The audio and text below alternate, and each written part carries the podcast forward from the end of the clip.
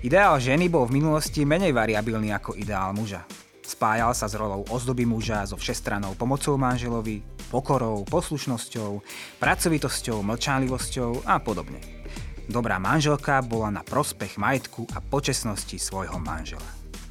Týmito slovami uvádza tému manželstva a ideálu manželky v staršej slovenskej literatúre nová publikácia s názvom Plamene lásky. Autorský kolektív v zložení Martin Braxatoris, Lenka Ryšková a Olga Vaneková v nej nadvezujú podľa ich vlastných slov, na aktuálne trendy vo výskumoch postavenia a obrazu ženy v novovekej spoločnosti. Martin Braxatory a Lenka Ryšková prijali naše pozvanie a vy sa tak budete môcť dozvedieť, prečo sa v staršej slovenskej literatúre etabloval obraz ideálnej manželky ako dobrej gazdinej, ale aj kto a akým spôsobom tento obraz narúšal – Rozprávať sa tiež budeme o tom, prečo by sme výskumu staršej slovenskej literatúry mali venovať pozornosť a či ju môžeme dnes čítať ako živú literatúru, literatúru s umeleckým zážitkom. Moje meno je Daniel Domorák a toto je podcast Knižná revy, podcast o literatúre a spoločnosti. Prajem vám príjemné počúvanie.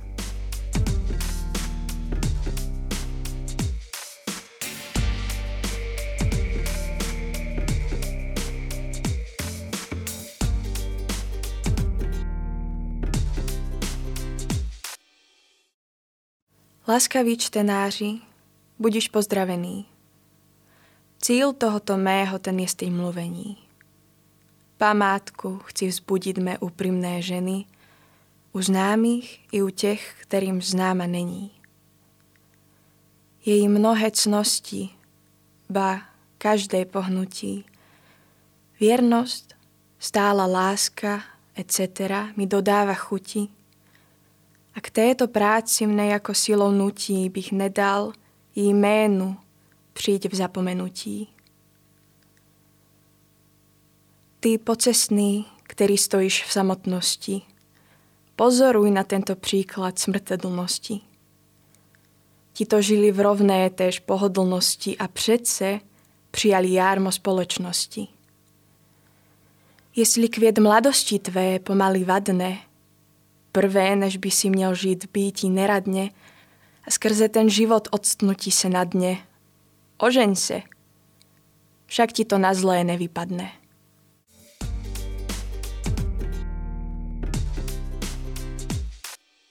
Takže ja už v našom štúdiu vítam našich dnešných hostí, Lenku Ryškovú a Martina Braxatorisa.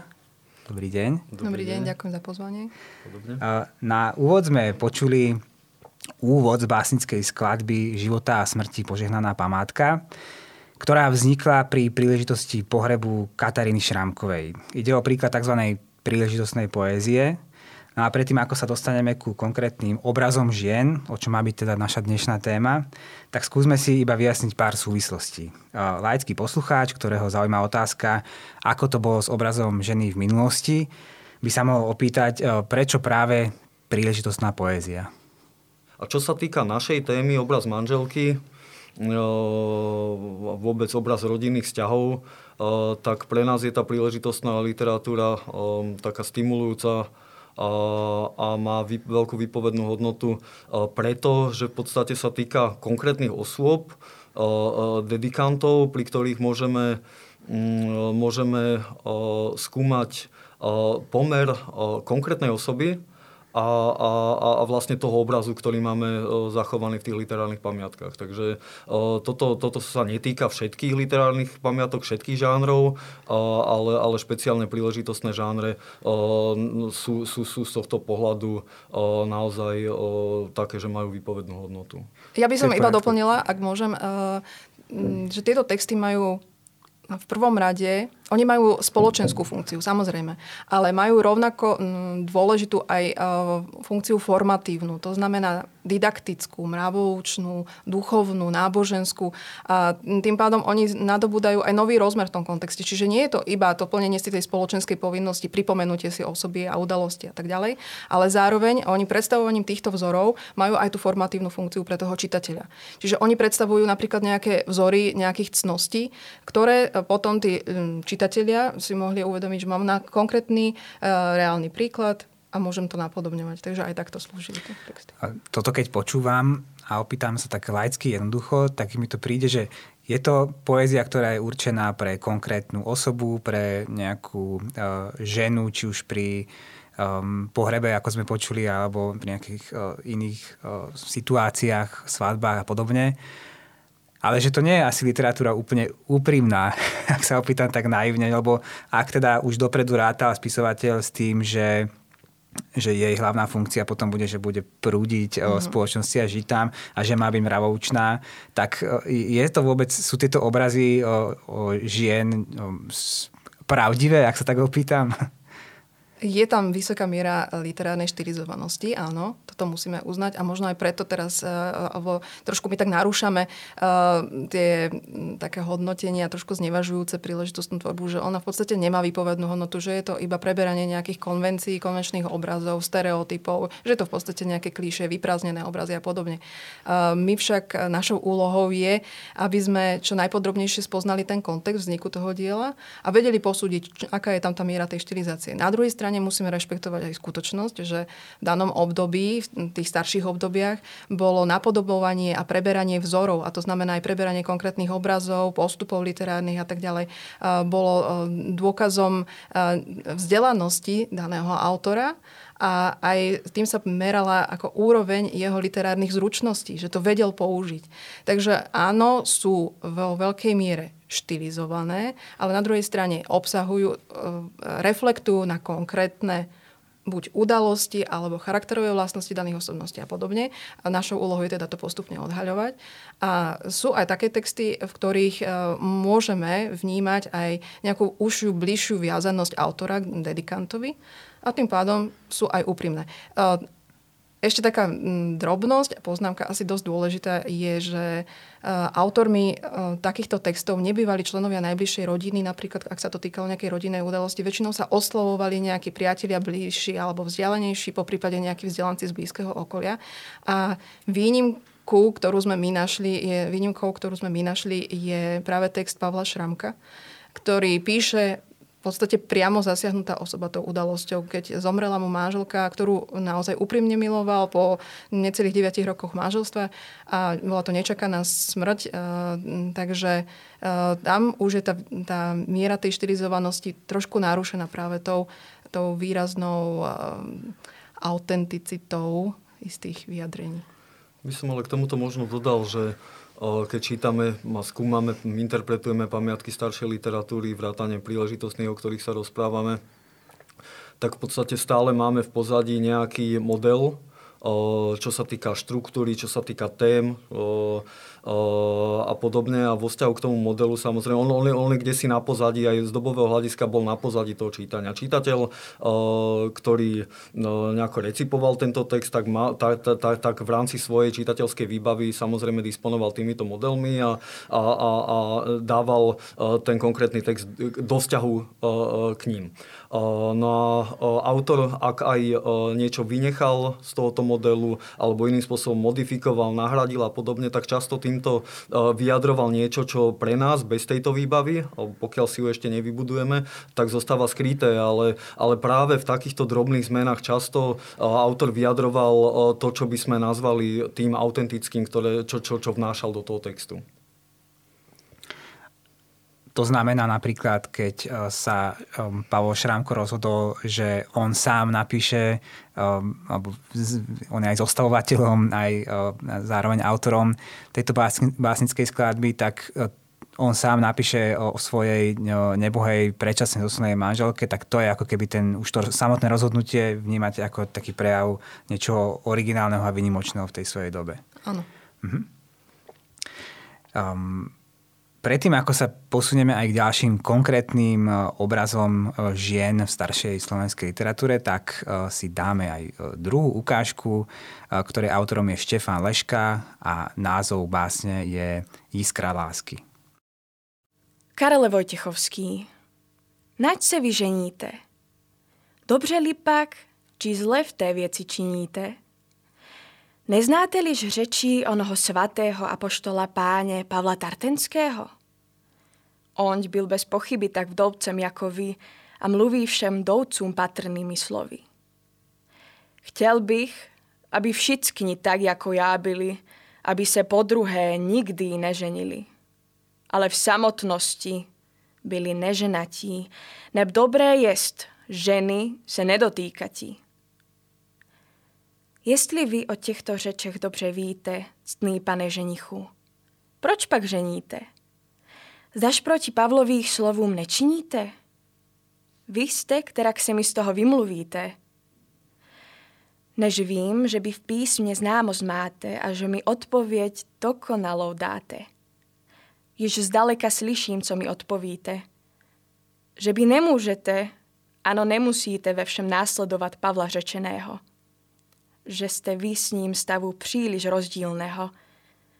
Že on byl apoštol, neměl statku svého ani hospodářství nepco takového. Že jemu nebylo třeba hospodyně, ale s vámi, že jest v sedlském stavu jiné. Že on téměř vždycky musil světem chodit. Těžko by mu bylo ženu sebou vodit. Ale vy, že máte chalupu nepstatek, kterýž to bez sedlky přichází ve zmatek.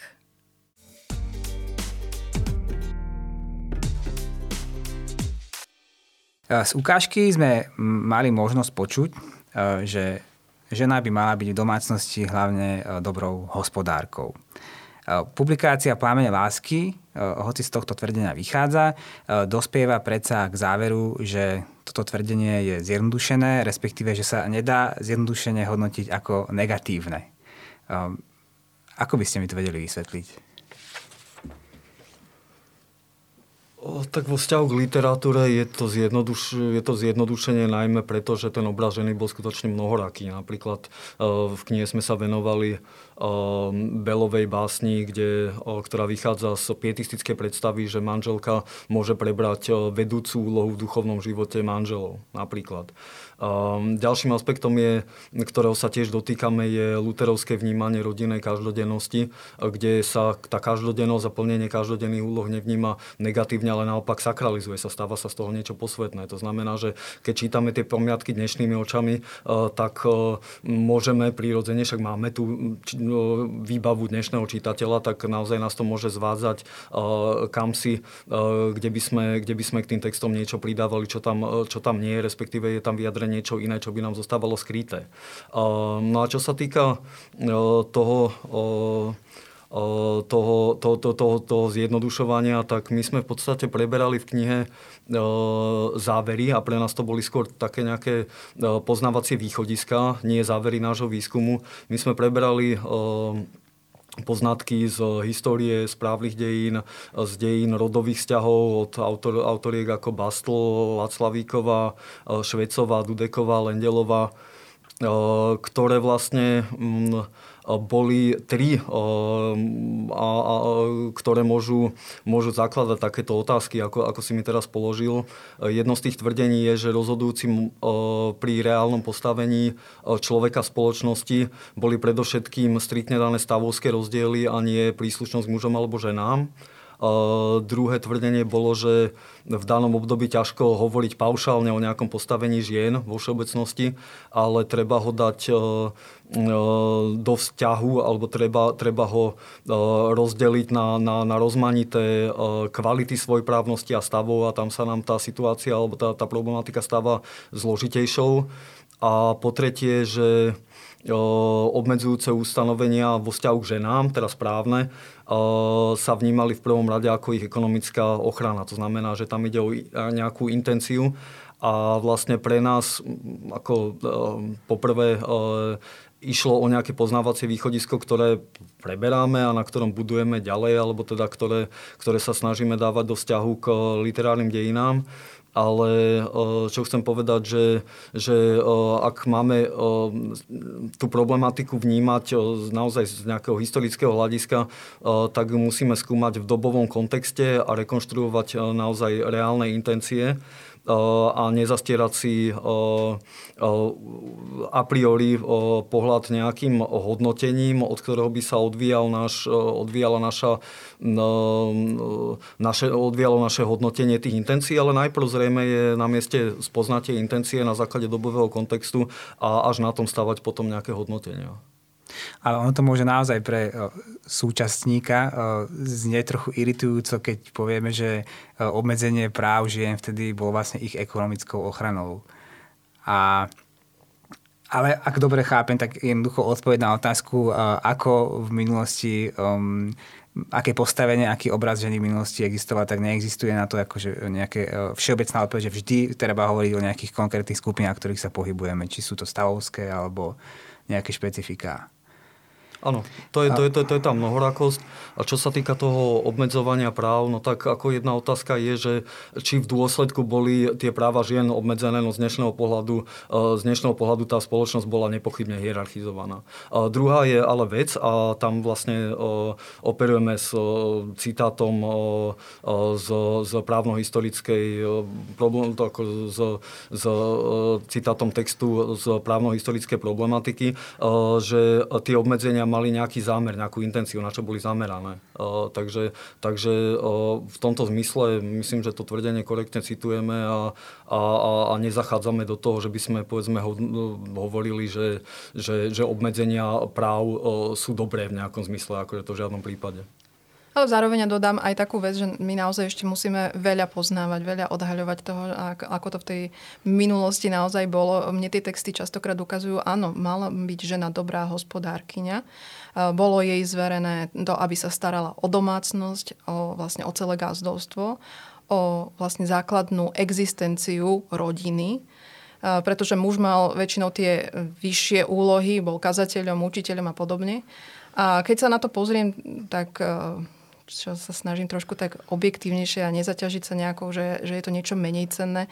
Uh, ja som v tých textoch skôr videla ako úctu že manžela voči žene, Uh, lebo si uvedomoval jej veľmi dôležitú úlohu práve v tom, že ona je tá, ktorá sa stará o ten bežný chod života a o ten základný, vôbec základné uh, podmienky toho, aby mohli prežiť a nie je vnímaná len v pozícii služky ako sa to, možno, že dnes s tou negatívnou konotáciou to hospodárenie sa vníma, že ako keby mala iba slúžiť a ten manžel si užíval nejaké výhody postavenia. Práve naopak uh, bola ako keby rozdelená rovnocenne tá, tá úloha v manželstve, že manžel mal isté úlohy, žena mala isté úlohy a spolu nejak vytvárali jednotu, jednotný celok.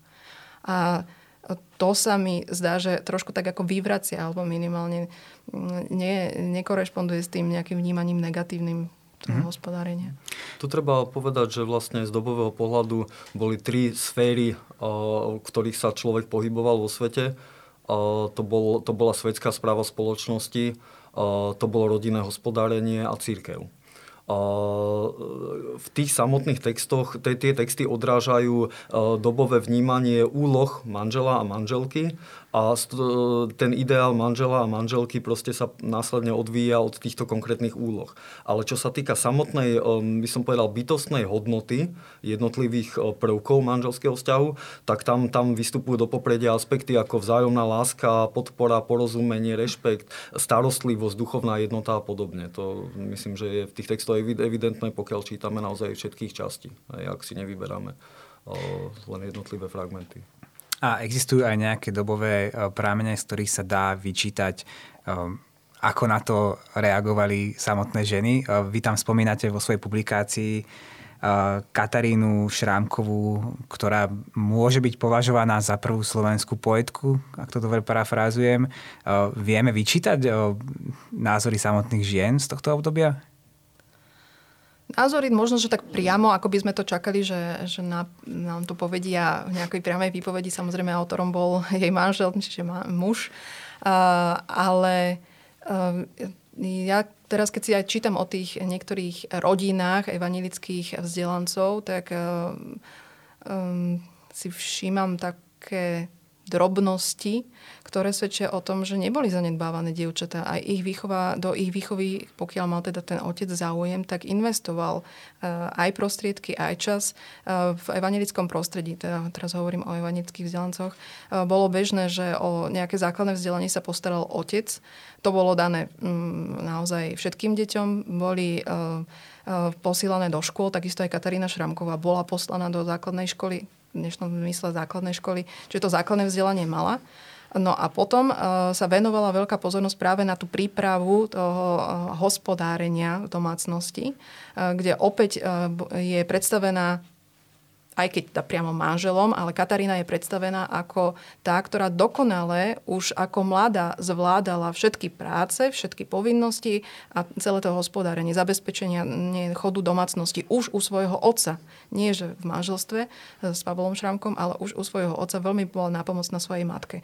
Takže tá, e, samozrejme, nechcem to paušalizovať, že to platí všade, ale sú príklady, ktoré aj toto nám ukazujú. Mhm. Toto je zaujímavá pamiatka, možno aj v kontexte otázky, ktorú si položil položil, že vlastne autor Šramko sa vyjadruje o svojej manželke Kataríne, že bola rovnocená s mužmi po stránke vzdelania a vyslovuje sa za rovnosť prístupu žien a mužov ku vzdelaniu. Dokonca to... bola šikovnejšia ako chlapci niektorí v tej škole, že vraj. Hej, poznačil, má tam takú poznámku, že bola, bola aj lepšia, že ich pred, predčila.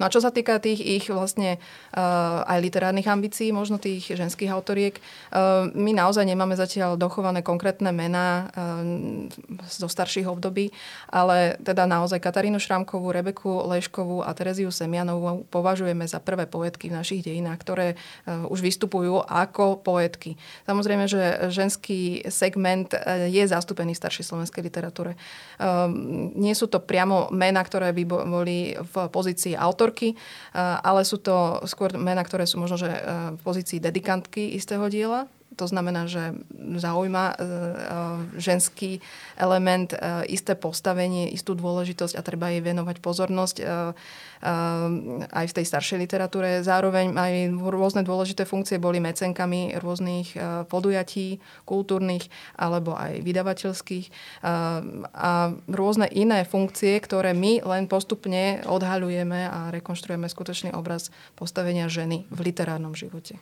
No v tomto období, čo je zaujímavé, o, z tých troch autoriek, ktoré sme e, spomínali ako prvé tri známe o, slovenské o, literátky alebo teda autorky, poetky. Tu máme napríklad Rebeku Leškovú a tá je, to, to bola vyslovene významná osobnosť dobového literárneho života. A keby som mal citovať, alebo teda parafrázovať Ruda Brtáňa, tak vlastne je spolupôvodkyňou spolu s, s jej manželom Štefanom Leškom, spolu s Jurajom Palkovičom, Pavlom Jozefom Šafárikom, ďalej Janom Kolárom, Samuelom Rožnajom. Ju Brtáň charakterizuje ako spolupôvodkyňu epochálneho literárneho počinu svojej umeleckej generácie a skutočne to bolo tak, ako do, tá, tá generácia, ktorej patrila, bola jednou z popredných osobností slovenského literárneho života, tak naozaj eh, z hľadiska, z hľadiska eh, dejín literatúry eh, spravila, alebo teda sa zaslúžila o, o enormný počin, ktorý, ktorý, ktorý dodnes pre nás je zdrojom fascinácie a vlastne stimulom k, k, k opätovnému čítaniu a k výskumu.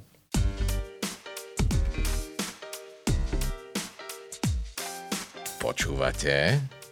Tak si nás aj prelistujte. Knižná reví aj mesačník o knihách a súčasnej literatúre. Zoženiete ju v každom dobrom knihkupectve.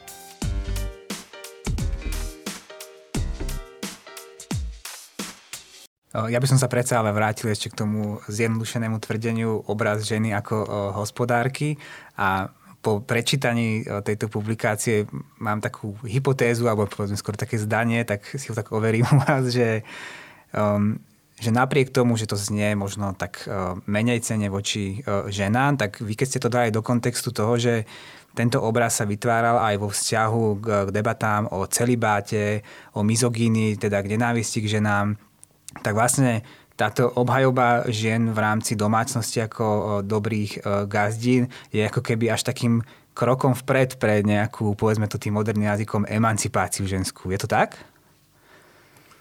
Tak um, my v podstate v tomto smere nejakým spôsobom nadvezujeme na, na, na, na tvrdenie opäť právnych historičiek, ktoré som už spomínal, pre ktoré bola tá rodinná sféra priestorom pre postupné etablovanie zrovnoprávňujúcich prvkov. No a v podstate my sme urobili nejaké literárno-historické sondy a ukázalo sa nám, že tá analogia tam skutočne platí. Čiže že popri básňach venovaných panovníčke a podobne, že práve v kontexte rodinnej tematiky sa nám, sa nám žena začína objavovať ako plne individuálne individualizovaná bytosť a tam by sme sa mohli vrátiť aj k autorkám, ktoré, ktoré, ktoré spomíname.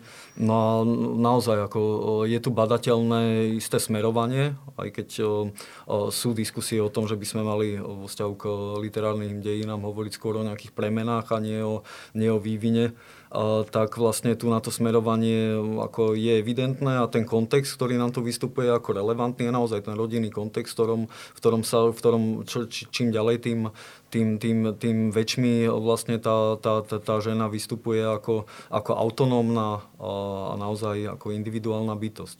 A čo sa týka každodennosti, ktorú sme už spomínali, tak predovšetkým v, v, v básnických textoch, ktoré, v básnických textoch, ktoré sa týkajú na jednej strane manželstva a na druhej strane celibátu, ale aj v ďalších textoch naozaj sme svedkami určitej sakralizácie toho, že tá rodina, každodennosť, to každodenné plnenie manželských povinností je plnohodnotnou službou Bohu, rovnako ako, ako kňažstvo, ako, ako život v celibáte a služba Bohu kňaza a že, že takýto život je, je, je, je plnohodnotný a práve tá služba Bohu sa realizuje tými každodennými povinnosťami. A to sa týka aj manželky aj manžela, i keď ako samozrejme pri úloha manželky, tie, tie úlohy manžel, manželky sú samozrejme špecifické. Mhm. Takže... Uh-huh. No na to by som ja trošku zareagovala takou opäť drobnou poznámkou, že vnímanie tej e, rovnosti by sa nemalo zakladať na tom vnímaní, že totožnosti, že má totožné úlohy, totožné funkcie a totožné postavenie, ale jednoducho má svoje špecifické postavenie, ktoré je však rovnocenné tomu postaveniu muža. E, skôr ja sa prikláňam k tomuto, že, že to vnímanie tej ženy naozaj nebolo e, negatívne ako menej cennej bytosti, ale práve naopak tými svojimi špecifickými danosťami, ktoré žena prirodzene má, a, m, splňala veľmi dôležitú funkciu či už v rodinnom živote, alebo v spoločenskom živote, vo všeobecnosti, pri akejkoľvek formácii. A, teda aj ak ju predstavujeme ako vzor, tak ju predstavujeme ako vzor pre ženu, ďalšie ženy. Napríklad Pavol Šramko svoj e, text e, venoval, alebo teda určil na čítanie aj ženám, aby videli vzor dokonalej ženy, ideálnej e, ženy, aj manželky, ale zároveň aj ako vzor ideálneho manželstva. Že ako sa tá manželka postavila k tej svojej úlohe v manželstve. A my sa tu o tom bavíme ako o téme obrazu ženy a podobne a tak by ma zaujímalo, že či to vlastne vôbec bola téma vo svojej dobe, lebo vieme teda, že korene feminizmu, keby sme to mali tak povedať, sú niekde v 20. 19. storočí. A my sa tu bavíme teda ešte o staršom období, tak či vôbec bol súčasťou tém spoločnosti vo verejnom priestore postavenie ženy, alebo to vzniklo naozaj až neskôr. Či to vôbec niekto riešil vtedy? No keby sa to, o to nezaujímali, tak podľa mňa by tieto texty nevznikli. Takže uh, určite tam nejaký ten záujem o tú ženu je a uh, uvedomovanie si toho, že uh, nemôžem rozprávať, pokiaľ chcem niekomu ponúknuť vzor dokonalého života, tak by som mal byť čo najkonkrétnejší, najnázornejší. A príležitostná poézia má tú danosť, že je naozaj veľmi konkrétna, že sa viaže na konkrétnu osobu, ktorá je napríklad známa v danom spoločenstve a tým e, sa ten vzťah tej, e, tomu vzoru nejak tak ešte približuje. A e, to znamená, že ak chcem ženám približiť ideálny vzor dokonalého života, tak je dobré, aby som predstavil ženu ako vzor a nie nejakého muža, ktorý si plní nejaké funkcie v nejakej inej oblasti. Takže ten záujem o tú ženu, ja, si, ja by som nehovoril, že nebol záujem o ženu a, a jej práva. A skôr naopak, že my sa na to musíme trošku tak pozrieť nie z pohľadu dnešného vnímania a dnešného stavu, ale stále nás to vracia do toho, aby sme čo najpresnejšie poznali celý ten dobový kontext, aj tie právne súvislosti, tie historické súvislosti. A vtedy sa, ten, sa nám trošku tak napráva ten obraz, ktorý dnes možno, že vyzerá trošku taký skreslený. Tak, áno. No, ja som len chcel povedať, že vlastne nám si treba uvedomiť, že ten proces bol postupný naozaj v tomto, v, v tom, kde si, aj keď ako pokrývame pomerne dlhšie obdobie, ale kde si v tomto období sa nám začínajú objavovať v dobom myšlenkovom uh, kontexte uh, témy ako uh, nejaké prírodzené práva, rovnosť a podobne, takže, takže samozrejme tieto, tieto um, otázky sa, sa, sa, sa vynárali aj vo vzťahu k ženám a naozaj tá postupná cesta bola kde si, k tomu zrozumieť rovnoprávňovaniu pričom ale tá, to, že tá cesta vlastne z nášho dnešného pohľadu vyústila alebo vyústiuje, kde si, kde, kde sa nachádzame momentálne, pre nás nemôže byť prekážkou toho, aby sme sa usilovali čítať tie texty dobovými očami. Čiže tam je to nebezpečenstvo, že keď dnešnou optikou by sme čítali tie, tie, tie staršie texty, tak proste naše závery by boli, by boli nutne skresľujúce. A preto sme nejakým spôsobom hľadali vhodné, vhodné nástroje na, na interpretáciu a vlastne jedným z tých nástrojov, ktoré sa nám prirodzene ponúkajú, lebo my sme, my sme um, um, máme súdo, súčasnú čitateľskú výbavu, tak boli aj, boli aj závery feministických štúdií, ktoré v nejakom smere sa nám môžu potvrdzovať a v nejakom smere sa nám nepotvrdzovali. Takže sú napríklad pasáže pamiatok, ktoré sme interpretovali, ktoré, ktoré, ktoré sme navrhli čítať iným spôsobom a to napríklad vo svetle, vo svetle tej sakralizácie rodinej každodennosti, ktorú, ktorú, ktorú, ktorú, som, ktorú sme už nespomínali.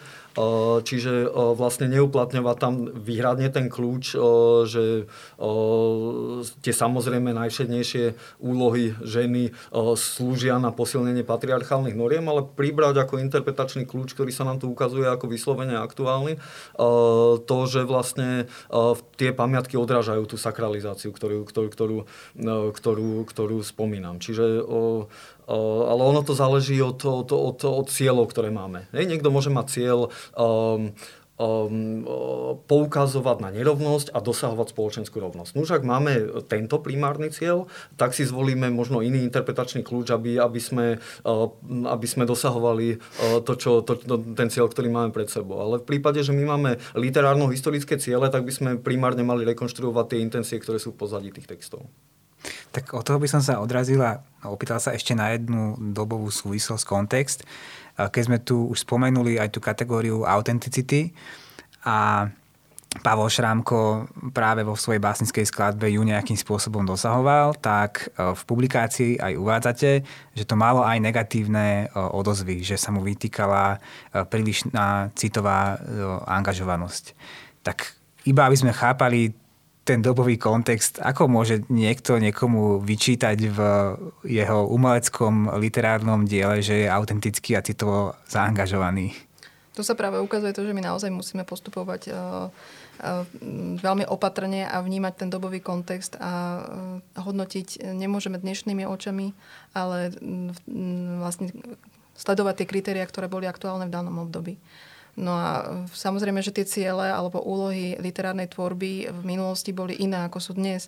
My uh, hovoríme o modernej literatúre vlastne až od toho 19. storočia, kedy sa literatúra, respektíve prelomu 18. 19. storočia, kedy sa literatúra formuje ako uh, samostatné umenie ale dovtedy e, literárna tvorba bola len súčasťou nejakého širšieho komplexu e, a teda z toho vyplýva, že aj mala úplne iné funkcie. Jej prvoradou funkciou nebola estetická funkcia, ale bola to väčšinou náboženská, liturgická, po prípade neskôr, tá, nie neskôr, ale ďalšia funkcia bola didaktická, mravoučná, čiže táto formatívna. A vlastne tomu sa podriadovali aj tie mm, požiadavky na tú literárnu tvorbu.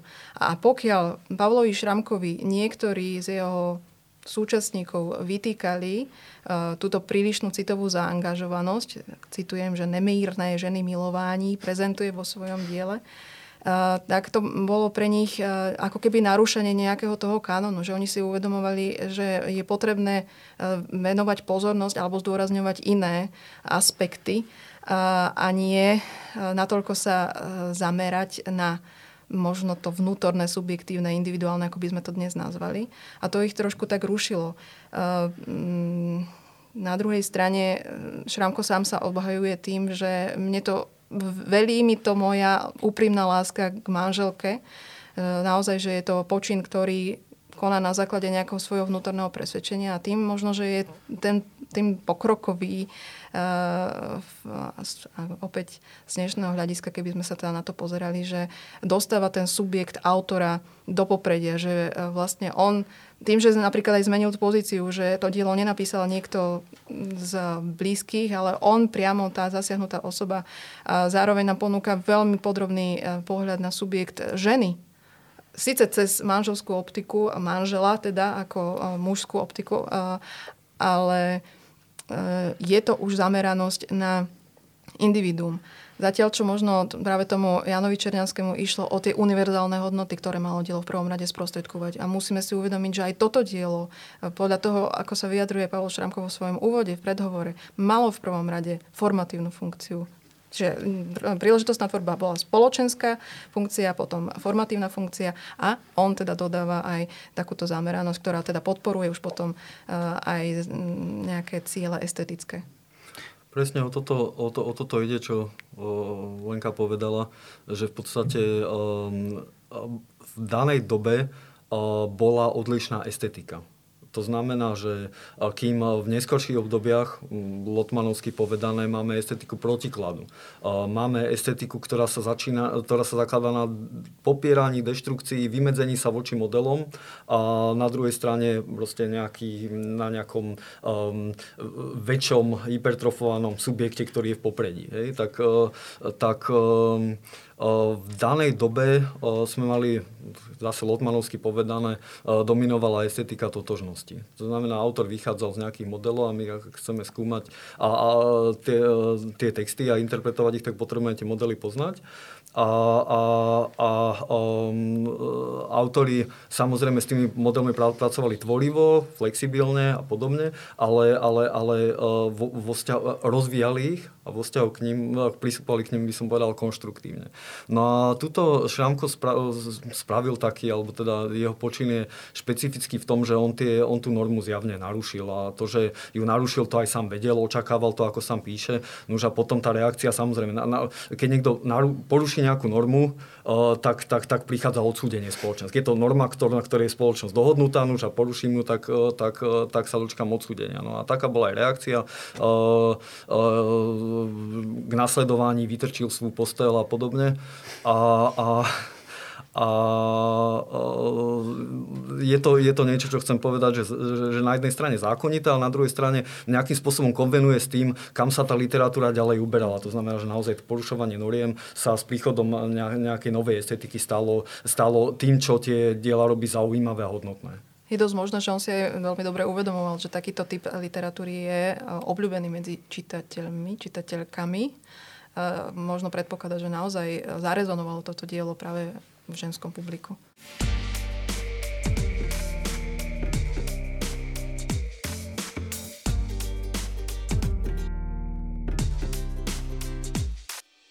Hovoríte veľa aj o normatívnosti tej, e, tejto doby literatúry, e, o tom, že tá funkcia bola naozaj iná e, v tom období.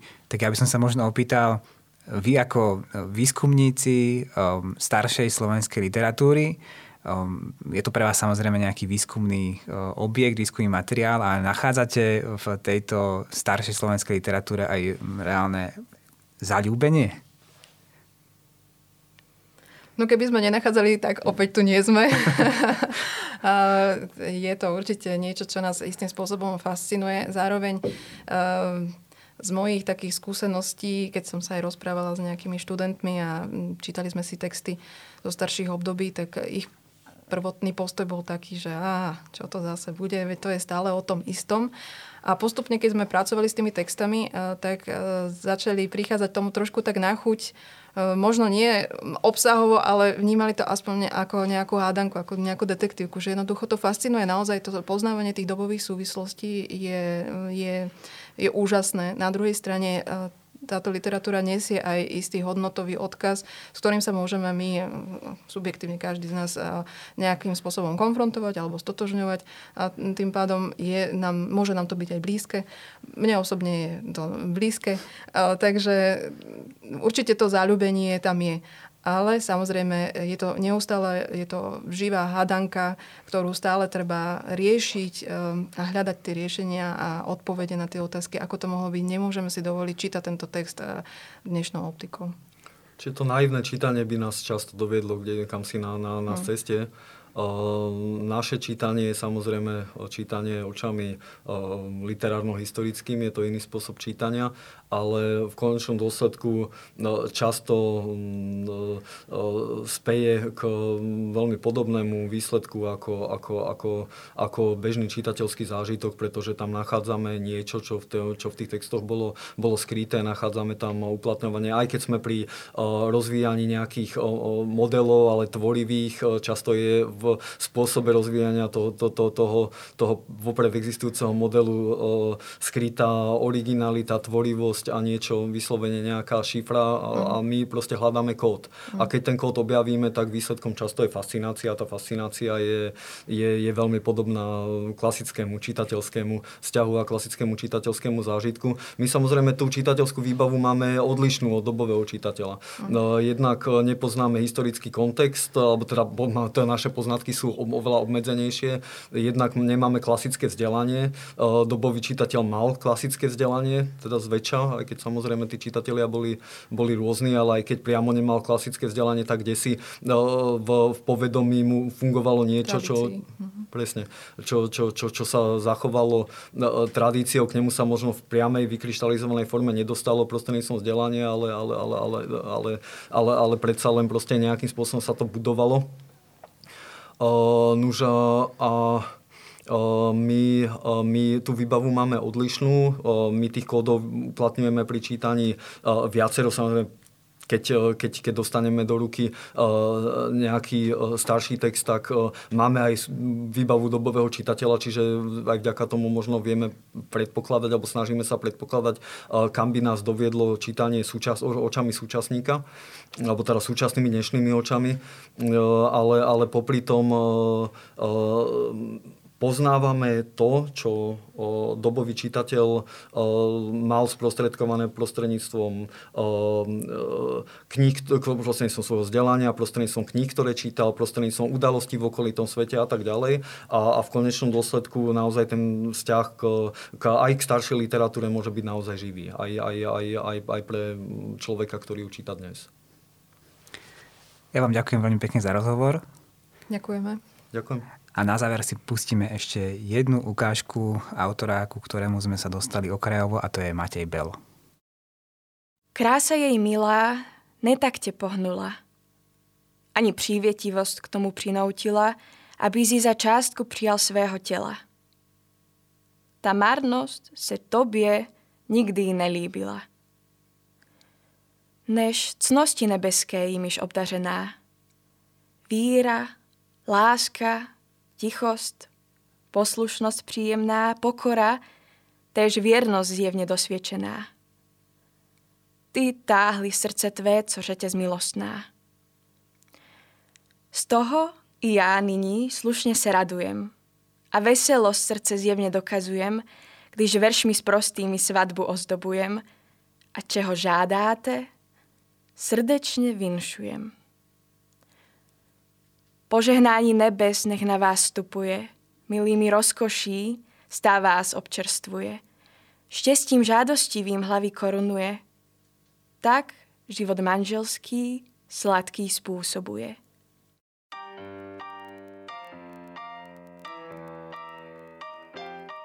Vypočuli ste si rozhovor s Martinom Braxatorisom a Lenkou Ryškovou o obraze ženy manželky v staršej slovenskej literatúre.